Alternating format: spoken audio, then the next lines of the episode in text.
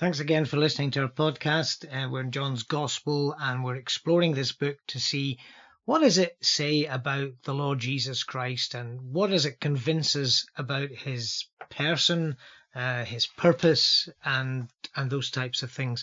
I'm in John chapter two. If you're interested, some of you might not even have a Bible, um, but I really appreciate listening to this, whether you're um, convinced about Jesus or spe- uh, skeptical or or even cynical. I don't know. I've I've entitled this one "Getting Money Out of Religion" because actually uh, we're we're we're confronted with the Lord Jesus going into the Jewish temple.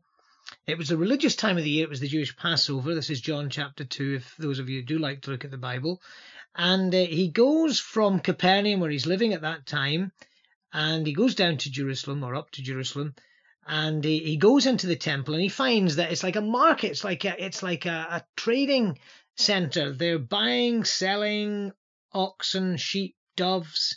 There's financial people there, changes of money.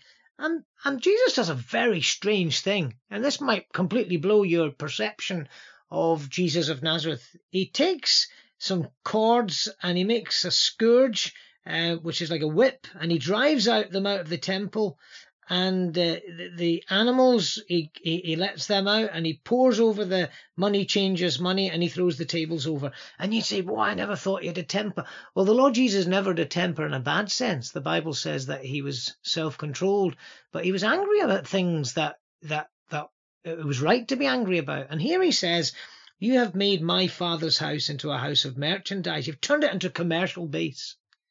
There are some things in life it's right to be angry about abuse, hardship, cruelty, and all those types of things.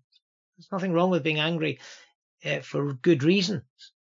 The Lord Jesus was insulted that they had taken the place where God should have been worshipped and turned it into a business. Religion is not about money.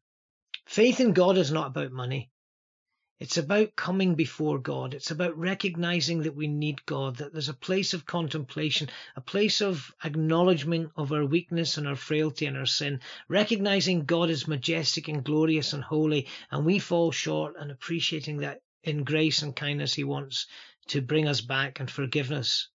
And of course, that's even more relevant now that Jesus has come and dealt with sin by dying upon the cross. Now, at that stage, the, the religious leaders approach him and they say to him, What, what are you going to, what evidence, what sign are you going to give us, seeing you do these things? What, what, what authority do, do you have to do this?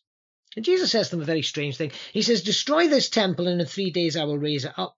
And they look at him and they say, It took 46 years to build this temple, and you're going to build it again in three days but they missed the point. He wasn't talking about the physical building of the temple, he's talking about his own body. The Bible tells us that. But he spoke spake of the temple of his body. And when he'd risen from the dead, his disciples remembered that he'd said this. You see, Jesus was going to die on a cross. And three days later, he was going to come back from the dead. And he was saying that his body was the temple of God, that God dwelt in him. Well, he was God. We see that from his miracles. We see that from his fulfilling Bible predictions. We see that from his sinless life. Jesus was saying, You might put me on a cross, but I'm going to rise from the dead on the third day. They misunderstood him, but he knew them. In fact, this chapter concludes by saying that Jesus did not commit himself unto them because he knew men and he did not need that any should testify of them. He knows our hearts. He touches the bit that we need touching, the, raw nerve. He brings truth home to us. He exposes our hypocrisy and he offers us forgiveness through faith in him. Thanks again for listening. I do appreciate it.